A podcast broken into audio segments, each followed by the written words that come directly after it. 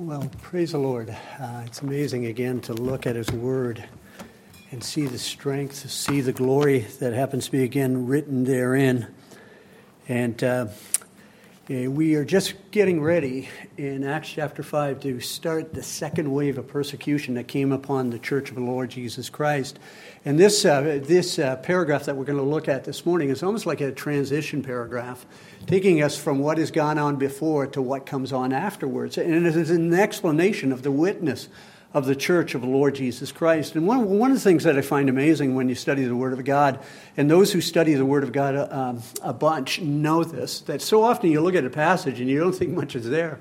And then the more that you look at it, the more that you dwell on it, the more that you meditate upon it, you see the life giving message that happens to be again right here. And it's amazing to look at because when you look at this, we see this enormous rise in what we call Christianity, the church of Jesus Christ, and people being added. But the other thing that we see in this passage of Scripture, which I find so amazing, is that, that these individuals that made up that early church took to Christianity seriously. And the reason why is because they took their God again so seriously. They saw Him, they recognized who He was.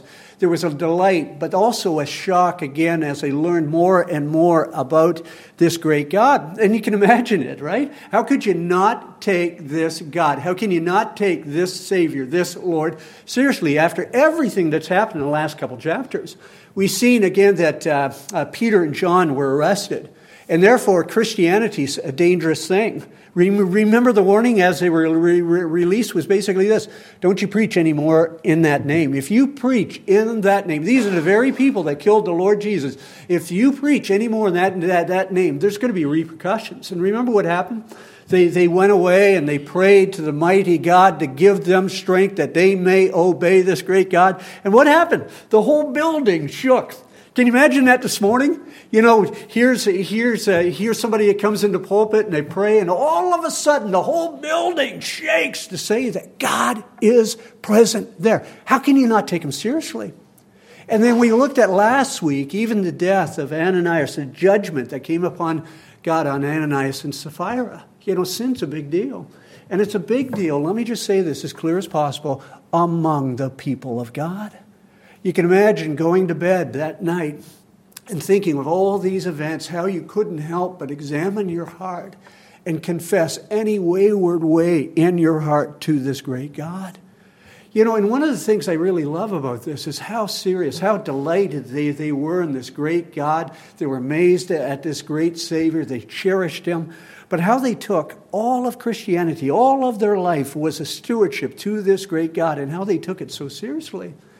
You know, I, uh, when, I, when I was uh, studying for this sermon, it was a number of months ago, probably about six months ago, uh, there was something going on in the States. And what, what was going on in the States at that time?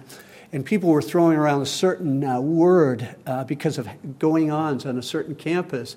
And I think it was in Kentucky. And the word that was thrown around so often was the word revival you know that there was a revival taking place. In fact the news media rushed down there. There was various different religious organizations that began to investigate again this revival that went on. And we realize what a revival is. It's an, it's an awakening isn't it? It's a stirring of the deepest recesses of our soul about who god is who jesus is even the sin that happens to be again in our life. It's like uh, we are be given new life that we haven't had before you know, and there was much investigation that went on that happened to me again right there. And I think a lot of times we pray for revival, don't we? We pray for revival in our churches. We pray for revival in our communities. We pray for revival in our nation. We pray for revival all the time. But I wonder, when we pray for revival, and think about it, because on Wednesday evening we're coming together as a prayer, a prayer meeting. We're coming together to do business with this great God. We take Him seriously. We need Him. And when we pray for revival, what are we praying for? You know, what does that revival truly look, look like? You know, when we talk even about revival among the people of God, what does it look like in my life? You know, what, what, what characteristics would come forth? What would change about my life? You know, and these are the things that I, am just amazed at this passage of Scripture because the incredible truth about this revival that took place, this, uh, this outpouring of God's Spirit, is brought forth in verse number 14. And listen to, it, to, to what it says. And more than ever, believers were added to the Lord, multitudes of both men and women. You know, more than ever before. You know, think back to chapter number two and how many came to a saving knowledge of the Lord Jesus Christ, and it was 3,000. Think again after the healing of the man at the gate beautiful, and here are, here, here are Peter and John, and they preach Jesus Christ, and another 5,000 came to a saving knowledge of the Lord Jesus. And right here, we have a multitude greater than ever before. You know, and really, that's the last of Numbers. And the reason why there's a la- there happens to be a last of Numbers is because I think there was just too many people coming to a saving knowledge of Jesus Christ that Luke really couldn't record it. There was multitudes, tens of thousands of individuals that would have been saved that made up the church that happened to begin at Jerusalem. And it was incredible, again, to look at this because we can see it more than ever before. They, uh, they, there was a movement of God that happened to begin in their hearts, so much so that they took, again, their Christianity seriously. They were willing to sacrifice. Think of what we mean by sacrifice giving up what I could have for the glory of this great Jesus Christ, investing in his kingdom project for his eternal glory. They were willing to suffer the shame for that name of the Lord Jesus. And they took their Christianity so seriously. And I wanted to look at this in this church uh, this morning. I want us to see it under two headings. And the one is, again, I want us to understand the validation that these things were absolutely so. And the validation is basically the miracles. And let me just say this these things really took place. let me say it again. This is not fairy tales. You know, this is actually history that took place, and it's meant to shock us. It's meant to awaken us. It's meant that we might have the same response of those that happened to be in the first century. So when we look at that, I want us to see that. I want us to see these miracles and just be in awe of the power, of the glory, of the majesty of the one that we call Jesus Christ. And then I want us to see the response the response to these to, to, to, the validation and also the message that came again with it. But look at the miracles. Uh, there's given a general uh, statement about these miracles in verse number 12. It says, Now many signs and wonders were regularly done among the people by the hands of the apostles. And they were all together in Solomon's portico. And then we read right down in verses 15 and 16 what these miracles look like. It says, So they so that they, uh, they even carried out the sick into the street and laid them on cots and mats, that as Peter came by, at least his shadow might fall on some of them. Amazing.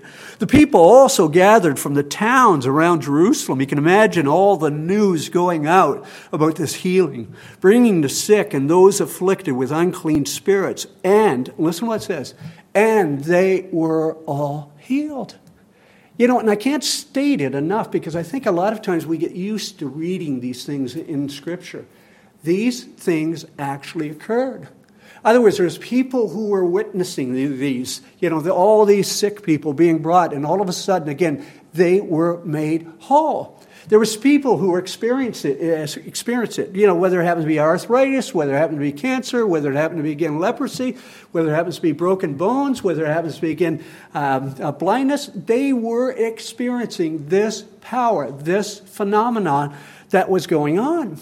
And like I, said, like I said, if you wanted to know the day to day activity, what it looked like to be a believer in that church, what it looked like as the functionality of the church, it's given in verse number 12. You know, it's the general principle of what you could expect, you know, that happened to be there. Now, let me just say this uh, before I read verse number 12. Let me just say this. We are cessationists. And what we mean by that is we believe beyond a shadow of a doubt that miracles aren't for today. Can God do miracles? Can He heal? Can all of a sudden again be your, your whatever ailment happens to be again cleared up? And the answer is absolutely yes. God can do whatever He wants to do. But miracles on, these, on this scale, we just don't see happen any, anymore. And the reason why is because God has decided to validate his message through the pure word of God. The word of God speaks. It's living, it's active. It tells us when you read it that beyond a shadow of doubt, this is the word of God. Now, saying all of that, the reason why I say all of this is this.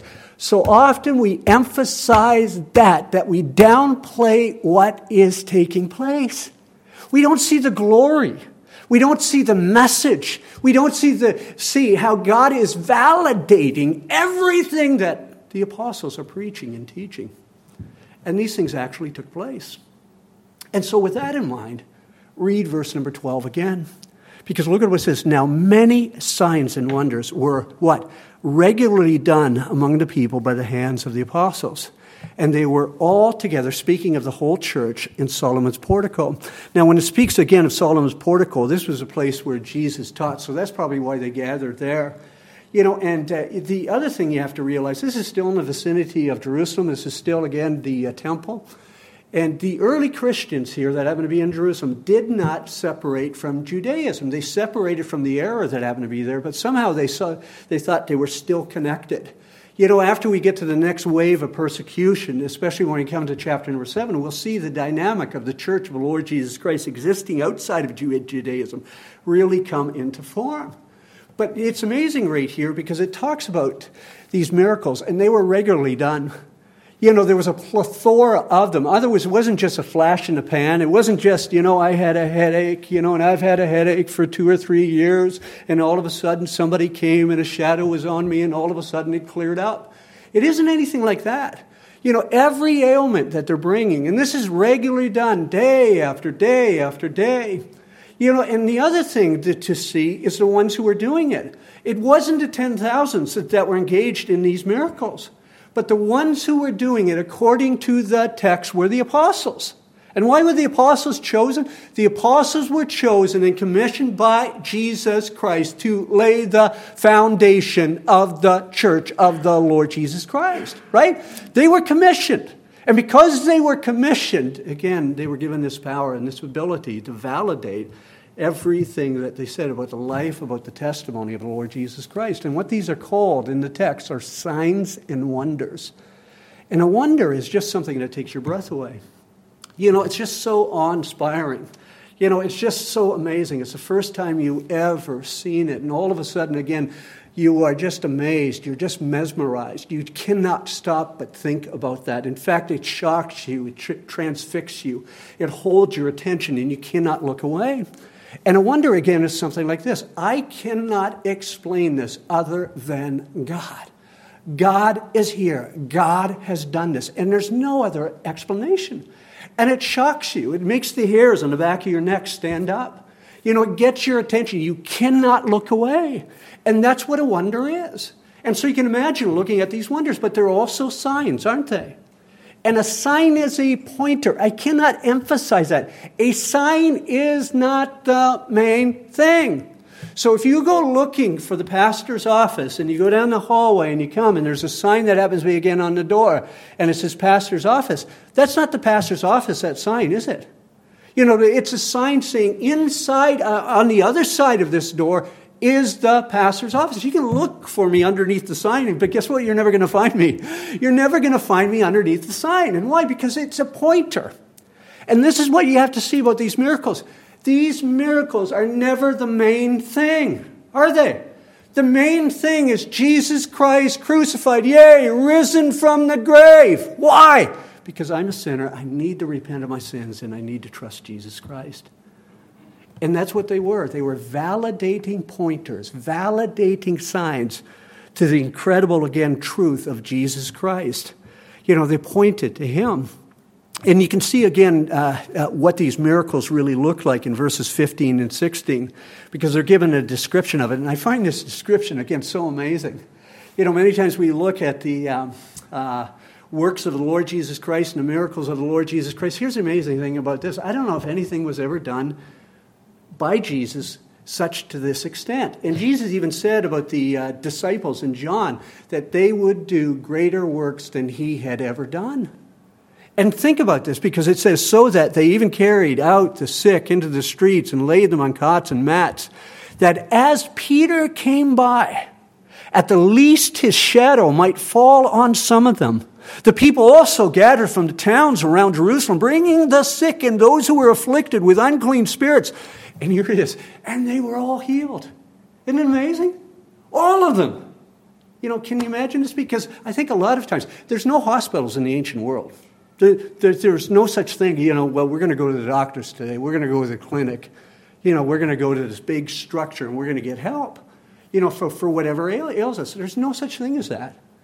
You know, so think about it. Think about it again, because in modern day terminology, uh, uh, in ancient time, you'd have to go. You'd have to go to this place that happened to begin in Jerusalem. But in modern day uh, terminology, can you imagine a faith healer?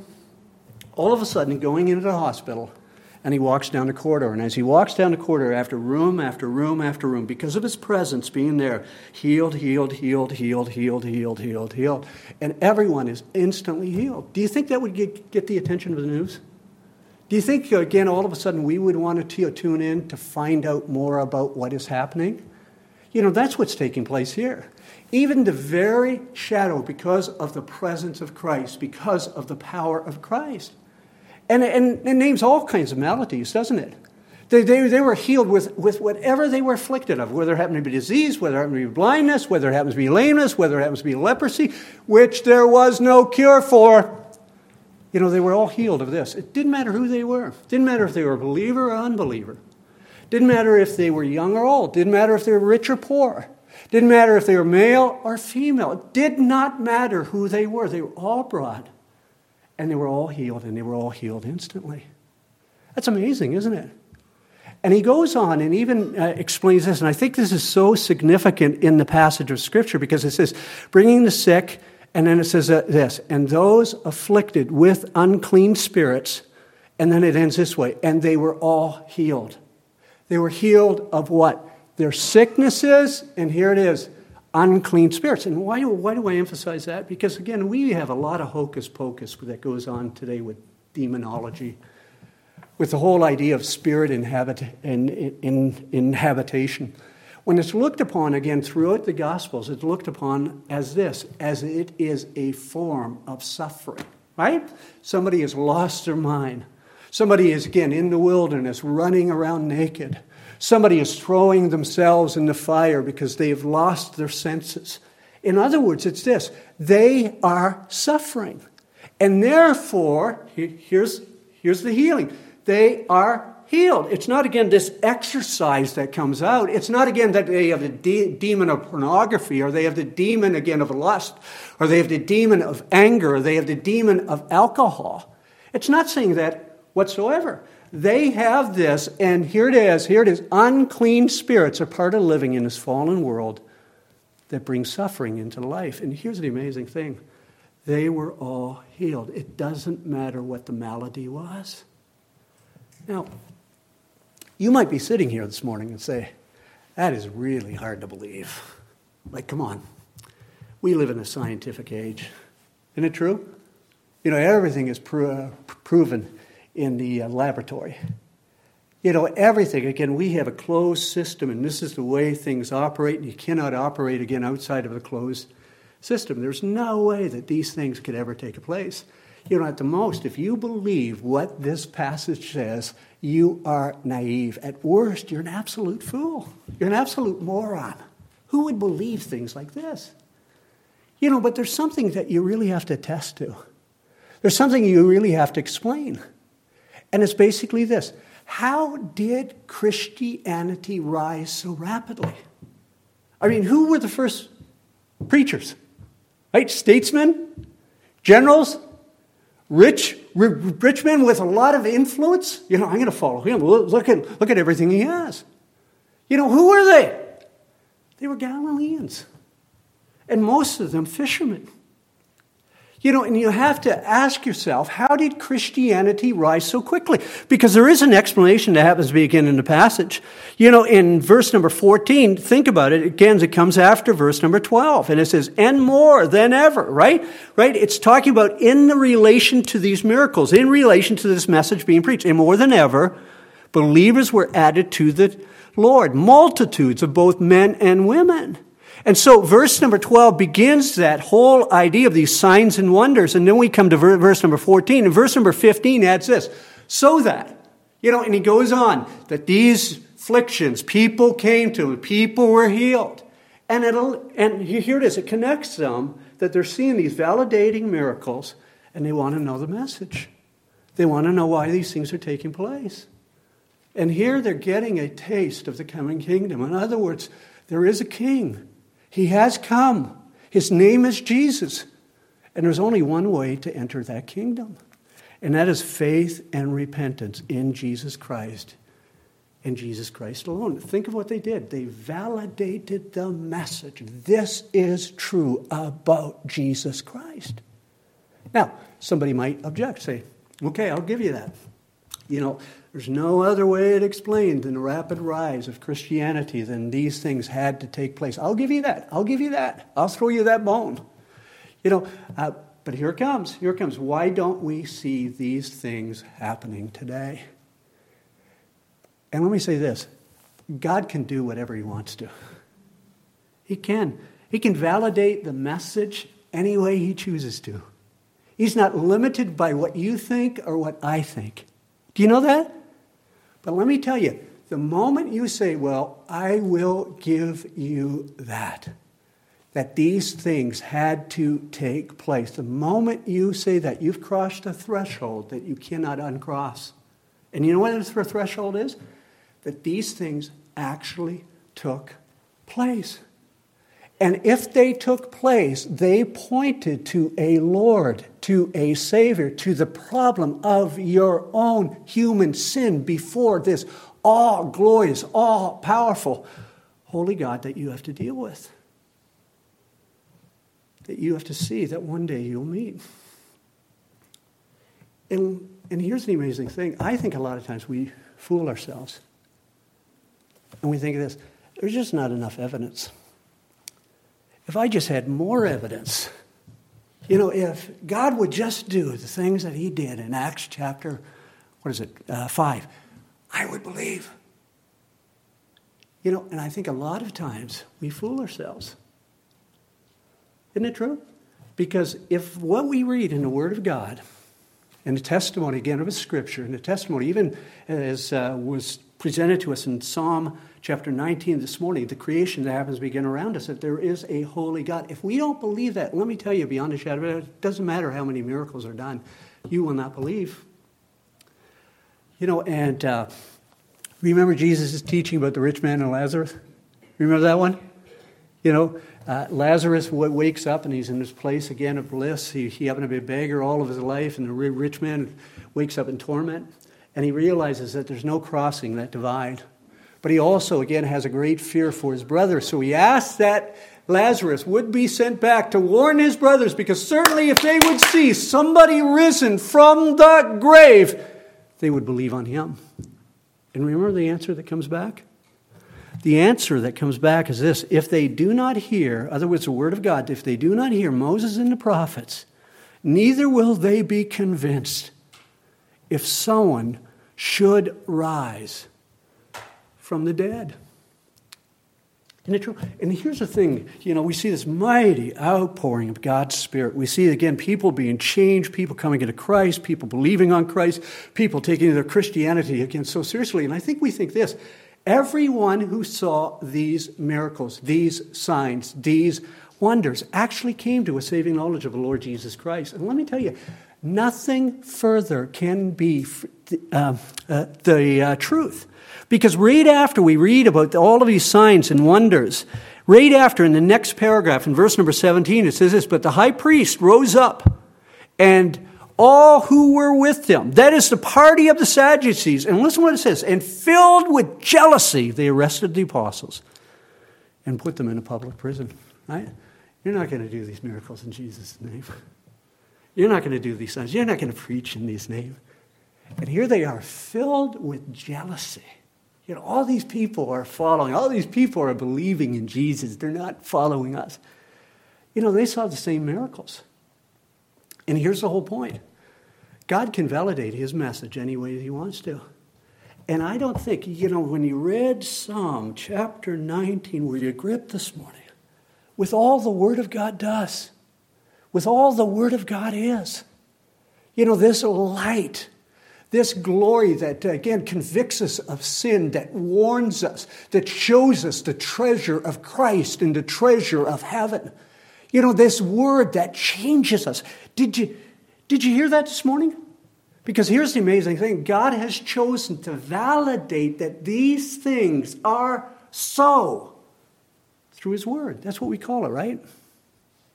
We don't call it just the Scripture or just the Bible. We call it what? The Word of possessive, right? Possessive? Possessive? You know, it's possessive. In other words, it's somebody's Word. The Word of God. I wonder, do we believe that? Do we trust that? Because here's the thing if we truly believe that, then the same response that they had in that first century to all of these signs, all of these wonders, we should have when we read it. This is my God. Martyn Lloyd-Jones wrote this about this passage. He says, There's an important principle here for all of us. The great question for us is not whether we have seen these things, but whether, and this is so good, but whether we have understood their significance. These events are meant to speak to us, to convey a message. It is not necessary, therefore, to have seen them. We have heard them as the people here in Acts had heard them. There were different groups of people there, and the reactions were different. And so the vital question is here it is. As you hear this record in the early chapters of Acts, what is your reaction? What an effect does it have upon you? I mean, does it create an awe? Does it create, again, a sense of wonder? A sense of majesty? Does it cause our attention to fixate upon Jesus? As Jesus, you know, when you read about this, when you read about what has happened regularly done, when you read about that, does Jesus become bigger and grander? You know what happens in revival? What happens in revival is there is an aliving of the soul because of this. Because my God, because my Jesus has become bigger. He's become uncontainable. He's captured my attention. Everything starts to lose their value. I'm willing to give this up. I'm willing to go through this. I'm willing to go through that. I'm willing to throw this away. And why? Because my God, my Savior, has become bigger. And I wonder are you gripped by this God? Are you gripped by this Lord? This Savior, Jesus Christ? Because it is amazing. It does call for a response, and I want us to look at the response. And I want us to go back up to what we looked at last week in verse number 11, because look at what it says. And it says, And great fear came upon the whole church and upon all who heard these things. And then we can skip down to verses 13 and 14, which we haven't looked at. It says, None of the, none of the rest dared join them, but the people held them in high esteem. And more than ever, believers were added to the Lord, multitudes of both men and women. You know, and I find this, I, I, I, tell you, the first time I looked at this, I go, okay, okay, you know, what does it say? What does it say? There's not much in here. Again, we can use this as an introduction to the next paragraph and really get, get, get on there. But it's incredible, again, look at I find it so challenging. And the reason why I find it so challenging is many times our churches do not function. Our churches do not have this reaction. You know, uh, if I can describe our Christianity today, I would describe it as Christian light, right? We will have a little bit of Jesus. I can remember reading a, song, a sign, I think it was in Hobby Lobby or somewhere else like that. A little bit of coffee and a little bit of Jesus does me for the whole day. Ah! Don't buy it for me, please. You know, uh, um, a little bit of Jesus. You know, that's what makes a good life, isn't it? He fits in, again, to, to, to, to it. And I think that's the way that we look at Jesus. You know, I want a happy life. I want everything to go, go my way. I want to have the fewest problems that I can ever have, and that's why I follow Jesus. Right? You know, if I follow Jesus, all of a sudden I belong to a people who are accepting of me. They like me. They like me whether I'm good, whether I'm bad, whether I'm ugly, whatever, whatever happens to be again in my life, they will accept me. You know, I have friends, and friends again that happen to be again loyal to me. You know, I have events that happen to begin on my, my social calendar where I can get out, where I can fellowship with a lot of people. And I love the morality of Christianity because I don't have all the drama that so many people around me have. And I love that. You know, and what do we love about it? We love about what it does for us. You know, if you do a Google search about the popular subjects that happen to begin in, I would say, conservative Christianity. I'm not even speaking again of uh, the far wingers that happen to begin over there. What subjects do you think would be? You know, how to, here it is the secret to raising obedient children. And all the parents went, What's he going to say next? I want to know that secret. You, you know, how about this? How to have a joyous marriage. You know, how I can get him to love me. How can I get her to respect me? Right? The five languages of love. How about this? How I can get out of debt using biblical principles. How can I have more money using what the Bible tells me about stewardship? Now, let me just say this all those subjects are mentioned in the Word of God. But here's the, here's the kicker all of them, when taught by themselves, have, here it is, me as a center. Right? Have me. It's all about me. Jesus, you're allowed in my life to make it more happy, to make it more joyous, to make it more problem free. And I wonder how many times we look at our Christianity from that perspective. Because look at the Christianity of the first century believers in verse number 11. Look at what it says. And great fear came upon the whole church and upon all who heard of these things. Now, I want to explain what they feared. And I also want to look at, and I want to ask the question who feared? You know, I think both of those are relevant to really understanding the response and reaction that all of us, regardless of who we happen to be, to this great God that happens to be above. You know, and let me just say this it's not very hard to answer the question, what did they fear? Because it's not what did they fear, but who did they fear? Right? Because after you get past chapter number two and into chapter number three and then now chapter number four and chapter number five, something is happening all the time. And you know what it is? These signs and wonders. Right? Right? They're happening over and over and over and over and over and over again. And it says, God's here. Christ is here. I have to pay attention to this, to this message. And there's an earthquake. Remember the earthquake? Remember they're praying? And all of a sudden, here's this God's present. And remember, all of a sudden, there's these two individuals. Here's people, they're just so committed to Christ. What can I do to help out my brother? What can I do to help out my sister? What can I do to further the gospel of Lord Jesus Christ? I'm going to take this land, I'm going to sell it, I'm going to give it all. And there was one couple, again, who was hypocritical about that. You know, the one is standing, and all of a sudden, they are struck dead by the judgment of this great God. Again, do you think you take God seriously? Do you think, again, all of a sudden it would wake you up? You know, and I know the argument that happens to be out there. A lot of people use the argument. and The argument is basically this.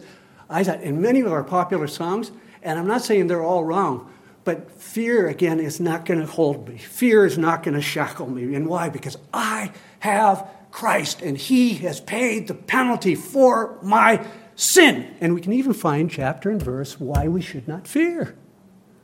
You know, such as 1 John chapter 4, uh, verse number 19 says, There is no what? Fear in love, but fear, perfect fear casts, but perfect love casts out fear. Why? For fear has to do with punishment. And whoever fears has not been perfected or matured in love. You know, look at what Jesus Christ has done. He's paid that perfect penalty. We even celebrated and sung about it this morning. All my sins have been canceled. I stand absolutely perfect. We're going to celebrate it even with the table this morning. Christ has done it all. So here's the question because we have other commands that happen to be in the Word of God that said it's good and right and healthy for us, even as a people of God To fear. To fear God. Right? And here's the thing you have to realize the fear that is engendered in us because of a certain knowledge that we have of God, right? Because of who He is, what He calls us to be, you know, His holiness, His ma- ma- majesty. When I have that knowledge, it creates again a fear. It doesn't matter if we're a believer or unbeliever, but the difference, right? It's the same in here, but the difference is in the response. And let me describe it first of all. And it's basically this God. If you've ever had this happen in your life, it can happen over and over and over and over and over again. You know, and it's this God, Jesus, is so much more greater, so much more glorious, so much more holy, so much more other than anything I had ever thought in my life. And it creates a stunning fear that happens to be again in us that's uneasy at the same time for the believer in the Lord Jesus Christ, delightful. Remember the disciples? They're on the Sea of Galilee. Remember Jesus? I always like that picture of him being asleep. You know, asleep, isn't he? Safe in his father's care. You know, and all of a sudden the waves are coming. I don't know how big they were and how tired Jesus must have been in his perfect humanity. But all these waves and the storm. You know, and if you've ever been next to the Atlantic and seen 20 foot waves, it is absolutely awe inspiring. And you can imagine they waking him up. And they say, Master, don't you care that we're going to perish? They're fearful. What does Jesus do? Be still. Now think about what happened next. Right? Instantly. Think of the reaction that happened. Because the reaction, again, that happened is in Matthew. Um, uh, let me see if I can find it. Mark chapter 4 and verse number 41, it says, They were all filled with great fear and said to one another, right? They're filled with great fear. And listen what they're saying to one another. Who then is this that even the wind and the sea obey him? Again, put yourself in the text. You know, uh, this past week there happened to be a major hurricane that hit Florida. You know, and, and if and if you've ever seen, again, like I said, a storm come in from the sea, it is absolutely frightening. You know, I've seen pictures once of a hurricane coming uh, shore uh, off South Carolina, and there was these straws, these pieces of straw that actually penetrated big blocks of wood. They went right through because, again, they were sailing so fast through the air, they almost became like a nail. And can you imagine being in the midst of that, caught in your home?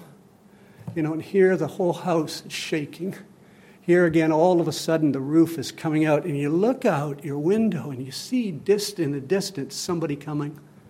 And all of a sudden, you hear him cry out, Be still. And everything, all the storm, all the wind, all the waves, all the rain, all of a sudden is gone. Now, here's the question everything's destroyed around you. What are you fixed on? Are you fixed on everything destroyed around you? Are you fixed on that person who said, Be still? What grips your heart? What gives you a greater fear in the depths of your soul? And it's Christ. And here's, here's, here's what the fear of Jesus is He's not safe. This is what we try to do. We try to put God in a box and we try to understand Him perfectly. And now I know how He operates, I know how He's functioned, I know who He is. And I've got Him in my theological box and it's really safe. And all of a sudden, here it is be still. All of a sudden, it's all of these miracles. All of a sudden, it's all of these judgments. All of a sudden, the building is shaken. And Christ, even though He's not present, is so much bigger so much grander. That's what it means to fear God. That's what it means to fear Jesus Christ. And let me tell you, because this is the difference between believer and unbeliever. This is the difference, again, even when, a, when God revives our soul, when we start to see the significance of Christ more and more that happened to begin in our life, there's a difference in response, isn't there? There's going to be, again, one group that is going to be drawn towards this God in fearful delight and amazement of this great God. And there's going to be the other group that's going to be repulsed. I want nothing to do with this God. You know, I realize my sin. I realize it's a fearful thing to fall into the hands of a living God. But I don't want my life to change. I don't want to give up the things that I delight in in the here and now. Right? If he's striking people down, I just can't play the hypocrite. Right? And, he, and that's the amazing thing. Uh, because you hear about that in Acts chapter 5 and verse number 13. Because listen what it says. Sorry, guys, I missed a couple verses there. Acts chapter 5 and verse number 13, it says, Now, none of the rest dared join them, but the people held them in high esteem. Right? Why wouldn't they dare to join them? Because I want what I want, and I don't want to be like Ananias and Sapphira. My God knows. I don't want to be like him. Can you imagine? Here, here's a church. Here they're living. And there's people that saying, What can I get out of this? What do you think they did after that? what, what do you think people did when all of a sudden the, the Sanhedrin said, If you keep preaching in that name, there's going to be consequences? What do you think they did? I respect. I'm gone. Right? Jesus talked about that. Jesus talked about that in Matthew chapter 13, verses 20 to 21. He says, As for what was sown on rocky soil, this is the one who hears the word and immediately receives it with joy. Yet he has no root in himself, but endures for a while. And listen what happens. And when tribulation or persecution arises, why does it arise? On account of the word. Other words, on account of Jesus Christ. Immediately, he falls away. Nobody's against miracles. Let me just say that again. Nobody is against miracles, right? He's got sight. He can walk again. He's cleared again of that disease. Nobody's against miracles. What they are against is the Word of God, which those miracles point to. Isn't it true? Now, here's the thing I want you to think about it. If God purified our church, and all of a sudden we had 10 false professors of faith, and all of a sudden it became more difficult to become a believer in the Lord Jesus Christ, we saw 10 people leave our church, get up and walk out. Why would that be a good thing? Because aren't those the people we're supposed to reach? Why would it ever be a good thing that people would be driven away from the gospel of the Lord Jesus Christ? Why? It's because of Acts chapter 5 and verse number 14. Think about it, right? God purifies his people, and this is what happens. And more than ever, believers were added to the church. Let me just I believers were added to the Lord. I love that, don't you? Because who we saved, who we added to, we're added to the Lord, and then we're added to the church. In other words, again, our identification with the church, with the living church, with the people of God, is evidence that we are the people of God, but we're added to the Lord. He's the one who saved. We're saved by grace through Him alone. And it says, multitudes of both men and women were coming to the Lord and trusting in Him. And here you have this massive movement of God's Spirit, of individuals placing their trust in Jesus Christ. But you know where it begins? You know where it begins? Because God has chosen to use means. And He's chosen to use the people of God. And you know where any movement of God's Spirit starts? You know where any revival starts? It starts with the people of God. I see who Christ is. I have a new revelation. I have a new understanding of what he has said in his revelation of who he happens to be. And it causes awe. It causes me to see the significance. It causes me to see, see how great and grand. It causes me to see my sin. It causes me to have a heart for Christ. It causes me to be willing to give up. It causes me to be willing to suffer. And it causes me to have a heart for evangelism. And here's the thing do we see it in our church? Do we see that otherworldly understanding, significance, that growing significance of who Christ is? And before you answer that question, become too critical of the people that happen to begin around you, let me ask you this question Do you see it in your life? Do you see that Christ is so massive that all of a sudden goods and kindred lose their significance because he creates such an awe, such a wonder in us?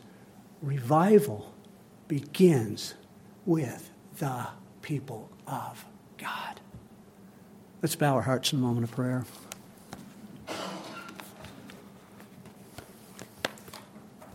Father, what an amazing passage. What a glorious passage. Lord, when we think about the significance of all that you have done through Jesus Christ, when we think again of the validating, even miracles that we read about today, Lord, they should, they should cause our hearts to wonder. They should cause our hearts to be astonished and shaken at its very core. Lord, of who you are, of who Christ is. Lord, of even how he has chosen to build his church. Lord, when we read your precious word, should awaken our souls that this is none other than your gift that's given to humanity that we might know you, that we might perceive as much as we can of you. Lord, be with us. Stretch our minds with your gospel, stretch our minds with Christ. Lord, that we might be changed from one degree of glory to another. And I ask, Lord, that you would revive each one of us, Lord, that you would instill that spirit, Lord, of the greatness of Christ in each one of us. I ask, Lord, that we, we would, it would cause us to reach out to our communities that happen to be again around us. Lord, that we would lose sight of ourselves. We would lose sight that we would save face with somebody, Lord, or even lose something in this life that we might be testimonies of Christ. And we ask, Lord, that there might be a revival, not only in our community, not only in our church, but in our country, Lord. Do great things that you and your Son might be magnified and might be glorified. We pray this in Christ's name this morning and for his glory. Amen.